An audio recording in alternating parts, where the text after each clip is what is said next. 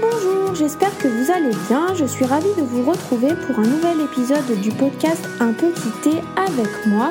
Aujourd'hui, je vous propose de parler de l'importance de bien doser son thé. Vous êtes nombreux à me dire que vous hésitez souvent sur la quantité à mettre dans votre tasse. Vous avez toujours peur de trop en mettre ou pas assez. Alors retenez un chiffre, 2, comme 2 grammes de thé pour une tasse.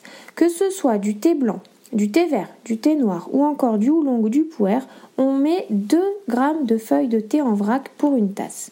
Alors je vous vois venir, vous allez me dire 2 grammes c'est bien gentil, mais ça représente quoi? S'il faut que je sorte une euh, balance précise à chaque fois, euh, c'est pas très pratique. Eh ben oui, je vous l'accorde. Alors je vais vous donner une petite astuce pratique.